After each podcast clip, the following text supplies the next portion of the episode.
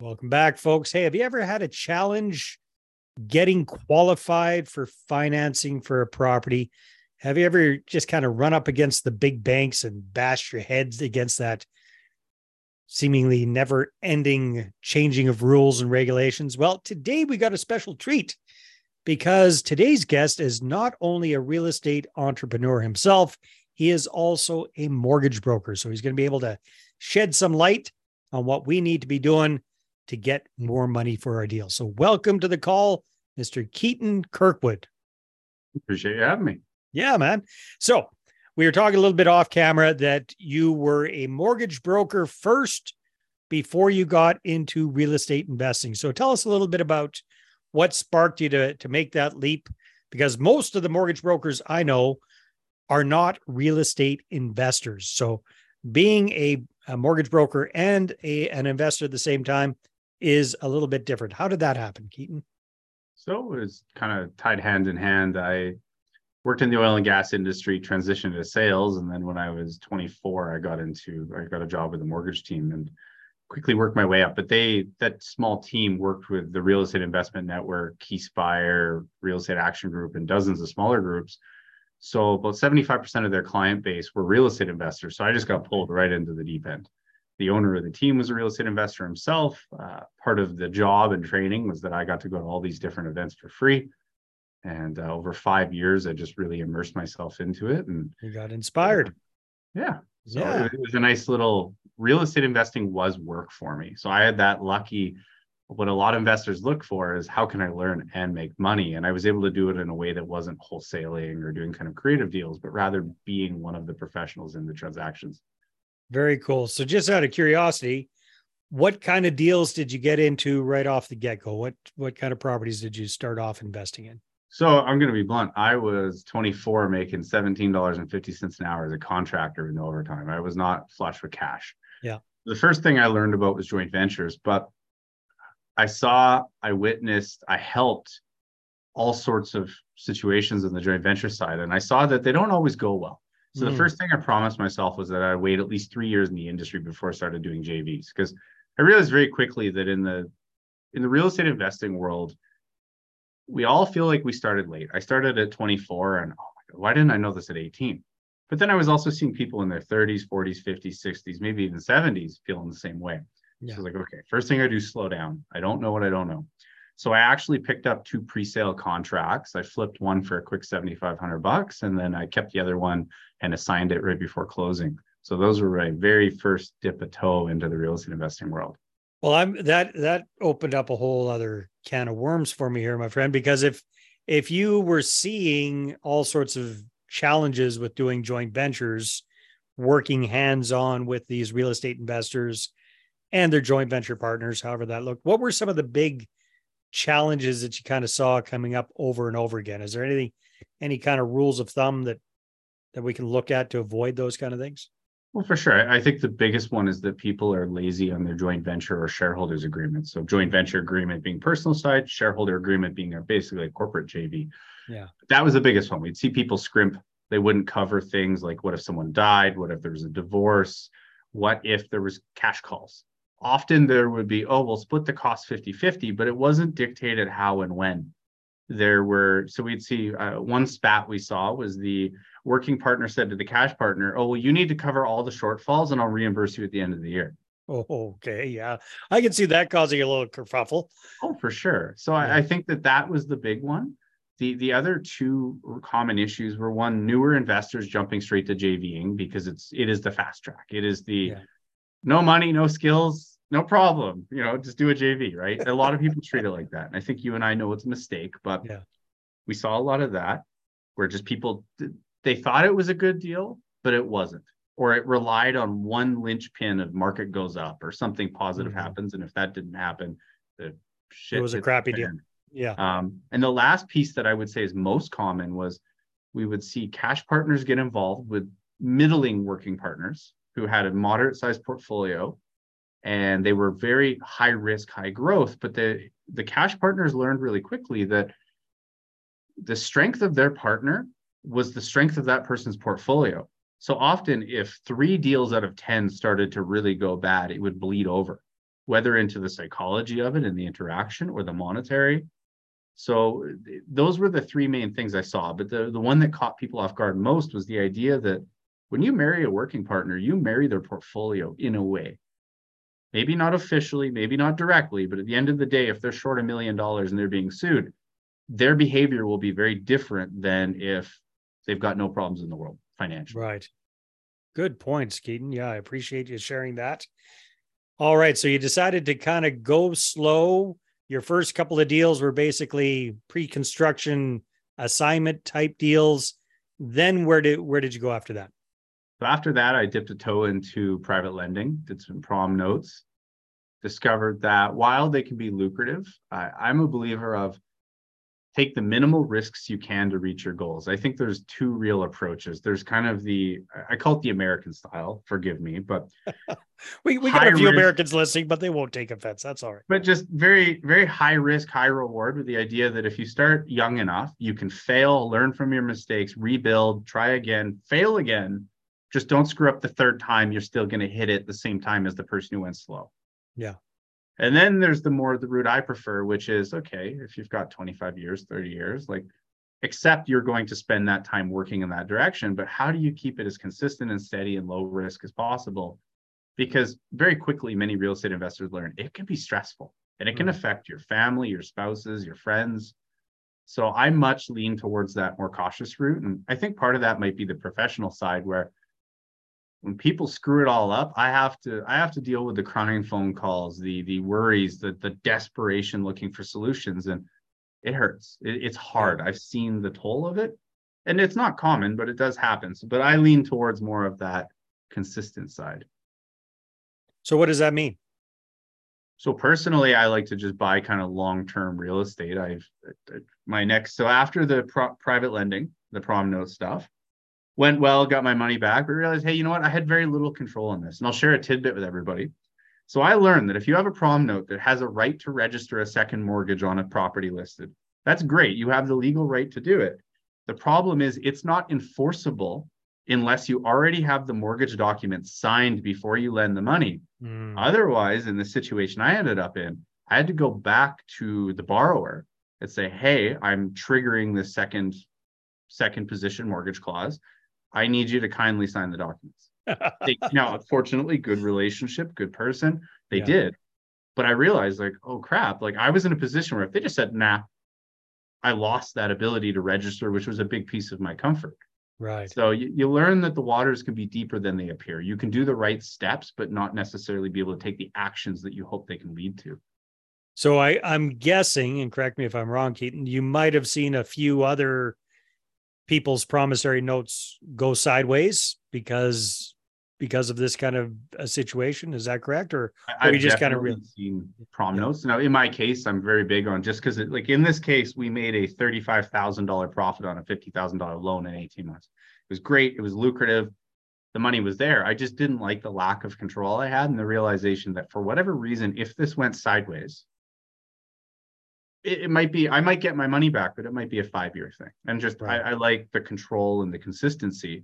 So that led to kind of the next stage, which I did my first two joint ventures in a corporate structure.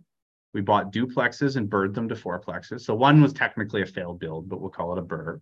Yeah. The second one was an older 70s duplex that we bird into a legal fourplex. So we've got two legal fourplexes right now, but in my evolution of real estate that I realized that the cash flow is great on fourplexes, but there are soft costs that are hard to track. Like what? As an example, you tend to have a higher tenant turnover in these fourplexes. Just, it's more transient tenants. Who's going to stay in the basement of a fourplex? Like, it's right. Probably not lifelong tenants. So then you look at your lease up costs, you budget in your, so that was what actually got us, was utilities ended up being higher than we expected, mainly because of them going up and the just soft costs of leasing up. So utilities, you were covering the cost of utilities within the rent, I guess. Yes. The problem with the fourplexes we have is that they're each, the left and right are metered, but the up and down are not separate. So then you face the issue of, do you let the tenants fight it out or do you collect fees and then deal with it? But the problem is that utilities have just risen so quickly that your fees don't hold a candle to it. And technically we can go back and shake down our tenants, but it's just not worth the headache and, you know. So Got it. All right. So the soft costs. Got it. So moving ahead, what are you planning on looking at next with your real estate journey? So two things. One, we snagged 10 acres and it's kind of on the edge of, I learned, the largest hamlet in the world, which I didn't realize that a hamlet could have 70,000 people in it, but we're outside of a community called Sherwood Park. Uh-huh. So we picked up, there was areas rezoned for townhouses. And then the area we bought in was in that zoning and then kicked out. So it works for us. We bought a property that's 10 acres that for the price of a condo in Vancouver or Toronto, that we can see ourselves living in for 50 years. So we kind of, it is that owner-occupied side. But being an investor, I couldn't resist, like, where can I have the option to have a real estate investing exit, which would be subdividing. So that's kind of the owner-occupied, trying to make sure that there's multiple wins there. So it looks quite possible to get it back into being subdividable? You got kicked out, you think you can get it back? We could for sure break it into 4 2.5 acre lots and put houses on it. Yeah. But, you know, you have a house on it, you have to tear that house down. There's certain infrastructure there that, like a well and whatnot. Yeah. I don't know if it would be financially beneficial enough to be able to convince my wife to move. Right. But if eventually it gets kicked into the townhouse zoning, you know, you can put a lot of townhouses on 10 acres. So there's more possibility there. Yeah, so it's kind of a land banking play for you then. Yeah, we want to stay here. My worst nightmare living out here where it's quiet would be that townhouses roll in. So, or that just, you know, the density goes through the roof. Then we'd probably sell and move a little further out. But I'm a believer that if you can build in extra exit strategies, even if they are a bit of a call it a Hail Mary, in our case, this is a pretty direct connection. But if you can buy a property that has 7 potential outcomes that are positive for you, I would argue that that's, all other things being equal, better than a property with 3 positive outcomes. Oh, most definitely. So that's kind of the philosophy I use. And then on the personal investing side, so outside of kind of hedging my primary residence, we are looking for side-by-side duplexes with no suites. I've discovered that my dream property is not a fourplex, but rather a side-by-side duplex with long-term tenants. Interesting. So purpose built from the ground up or what? It's a tricky one. The purpose built might be a necessity just because, surprisingly, a side-by-side duplex is hard to find. Mm-hmm. They exist, but we're finding they're few. The thing is, I want them on a single title. I don't want a half duplex. I want 2 units on a single title to maximize my qualifying so that I can ideally get 18 units or so. I figured that that's enough that I can build a good pension for myself and estate planning for my kids. There's ways that you can use certain insurance products to make sure that when you pass on and the CRA wants their pound of flesh, it's dealt with. Yeah. So doing a lot of planning on that side, but I might be willing to deal with fourplexes and tenant turnover, but I know that if something were to happen to me, my wife wouldn't be, and my kids probably won't be. So leaning towards what makes sense as an investor fundamentally, but has an ease of ownership. The idea that if you get a good side-by-side duplex, maybe next to schools, transit, whatever it may be, hopefully you can put 2 families in there. You've got a left and right dynamic rather than an up and down dynamic so that there's less likely to be issues. Separate garbage, so there's no squabbles over that. Worst case, you put a fence right down the middle and they've got a concrete wall in between them, so very minimal sound transfer. And the idea that even if the purchase price to rent ratio is a little bit weaker, if I can play my cards correctly, I can aim to have tenants in there for 5 to 10 years. And unlike Ontario and BC, there's no rent controls in Alberta. Right. So it's not as punitive to have a tenant there long term. And you and I have probably experienced it, like the cost of flooring, paint. There's a lot of costs that are hidden when tenants come and go. So the idea, yes, at a surface level, maybe the numbers make less sense. But I'm fortunate enough that if I have to put 25% down to make the numbers okay, then okay. It is what it is. I'm 32. I've got enough of a timeline. I don't need to try to rush this. So the idea of, hey, where can I minimize these costs that you miss up front? And then when you own it, you're like, why isn't it as good as the realtor told me? You figure out very quickly. So very interesting, Keaton. I like, you're a very logical person. I like where you're thinking down there. And I'm sure that you've already considered this, but why the idea of, how many of these did you want to have? You want to have 9 of these, 18 units altogether? Is that what you're shooting? I could get away with less, but yeah. So why that idea versus a small multifamily type property? So the challenge in multifamily, if cap rates increase due to rising rates, as an example, you could watch $400,000 or $500,000 of your value evaporate very quickly due to the multiplier effect in reverse. The multifamily is susceptible to cash calls from lenders. If you're, for whatever reason, you carry a period of vacancy or you have your rents drop, interest rates rise, utility costs go up. If your net operating income drops below the DCR the lender wants to see, they do audit your financials every year. So I guess the best way to put it summarized is that if you properly maintain and have contingencies for your portfolio of residential properties, they are more resilient to bad periods, whereas multifamily has a lender looming over it till the debt's paid off. The other aspect is it's a lot, let's just say you've got a $10 million multifamily building versus $10 million units, for simplicity's sake, $10 million houses. It's easier, for whatever reason, if you have to, you could sell 2 or 3 of those houses, still maintain some of your portfolio, whereas multifamily tends to be a little more all or nothing. Mm-hmm. And in my experience with clients, the cash calls tend to be mind-numbing sometimes. So I've seen investors... it's relatively rare to see an investor who buys a home or a duplex or a triplex or a fourplex lose 6 figures. It happens, but relatively rare. There's, for the number of times I've seen it happen, 10 times as often I see it happen in the multifamily side. And I think part of that is that the risk and the reward is higher in multifamily. It's like swimming in a lake with the residential investing side. You know, you have to worry about cold water, boats, the wind maybe, but there's not a lot of threats. The moment you go into multifamily, it's like swimming in the ocean. There's all of those other things, but there's also riptides, there's currents, sharks, you know, weather conditions, sharks. So yeah. I personally, I'm a simple investor. I find residential much easier to measure and manage. The multifamily side, I think, requires a more complex skill set, a more intimate knowledge of maintenance, economic life, how buildings run. So it's my thought process. No, it's interesting. I'm just, because I can tell you're a very analytical, thoughtful kind of person. So I assumed, and I was right, that you'd put a lot of thought into this, and it wasn't just based on emotion. It's based on your strengths, your preferences, what you've seen other people go through, because you're one of those sharp guys that pays very close attention to what other people are doing and have done, and you learn from their rough experiences. So yeah, I like that idea. That makes a lot of sense. You're spreading out the risk over multiple properties. You're not locked into one thing. Of course, there's the pros and cons to everything, but that does make a lot of sense, having that if you need cash, it's a lot easier to sell a duplex.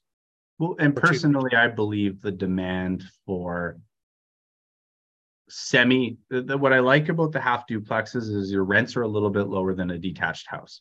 Yeah. So there isn't if the economy struggles, people get tight on money, you can still offer the most of what they want with a bit of a cut on the cost, as a half duplex is not going to rent the same as a detached house. Right. But I feel like there's more demand to live in or own that than there is to live in a purpose-built rental building. Mm-hmm. At the end of the day, if we go to our kids or whoever and say, would you rather live in the apartment with 12 other people, or do you want to live in the, basically half a house with a concrete wall and blah, with your own yard and the whole bit? Yeah. And that's kind of my thought process. I believe personally that it's likely that we will see better appreciation on those detached units. Now, multiplier effect and cap rates, I could be totally wrong, but I feel it's a safer bet. It's probably the better way to put it. And I'm not looking for home runs. I want to hit first and second bases. Yeah. I mean, and you're into this for the long term. And the goal is, I think probably is to end up with 9 or 10 properties that are free and clear that your spouse and your kids don't have, that's the long-term plan. Would that be fair to say? For me, hypothetically 9 properties over 30 years, mm-hmm. Maybe that takes me $900,000 I have to earn and buy. But fortunately, as a broker, I'm incorporated and I'm self-employed, so I can scale my income if I need to. Mm-hmm. Might not be easy, but it's possible. Right. And the idea that if I do that, maybe it costs me half duplexes, let's just call them $500,000 a piece. That's $4.5 million of real estate. In 30 to 40 years, pretty reasonable to be worth 10 million bucks, let's say. Oh yeah, definitely. If it rents for $3,000 per times 9, that's 27,000. My Monday holiday math is right. 27 times 12, relatively big number. But the idea that that rent will likely double in 30 years, let's say, and if they're paid off, which I consistently count on, it's enough. And I find that a lot of investors are shooting for 200 million, even though they only want 30. I try to practice what I preach. Keep your risk as low as you can while you overshoot what you need, but conservatively so. You know, if the odds that you go for 200 million mean that you'll fail 3 times as much, you got to ask yourself if it's worth it. But at least in my personal case, if I can keep that risk lower and have good quality of life and less stress, personally, that makes me happier. But I'm a bit of a stress case, so. No, here's what I like about it, Keaton. I like that you've got a very vivid picture of exactly what you want, how many of these properties you want, the time frame you want to get them in, what you're going to do with them, and why. I mean, all of that is just the fundamentals for success right there. So many people, myself included, for a lot of time, you know, you're distracted by all of these different opportunities, all of these different things, possibilities. You've got laser focus, and that's the key. Well, I have the benefit of I do this with investors for a living, right? Exactly. So it's, well, that's a huge benefit, but you pay attention. Right? If you don't practice what you preach, you should be in trouble. But one thing I chuckled to myself about, you mentioned earlier that I'm a very logical investor, and I think the alternative's an emotional investor. I hope there are not many emotional investors out there, because you'd be surprised. They might all last very long, but there's a lot of them out there. Awesome, Keaton. So for folks that say, hey, this guy's a sharp cookie and they want to get in touch with you, what's the best way for them to do that? How can they find out about all things Keaton Kirkwood? I'd say 2 easy ways to reach me. One is Facebook, Keaton Kirkwood. I believe my profile picture is me holding my wife at our wedding. You should feel free to reach out on Facebook, or our website's www.kbmortgages.ca. Perfect. Keaton, this has been an absolute pleasure. Thank you very much for being on the show. Thanks for having me. All right, everybody, take care, and we'll talk to you on the next episode.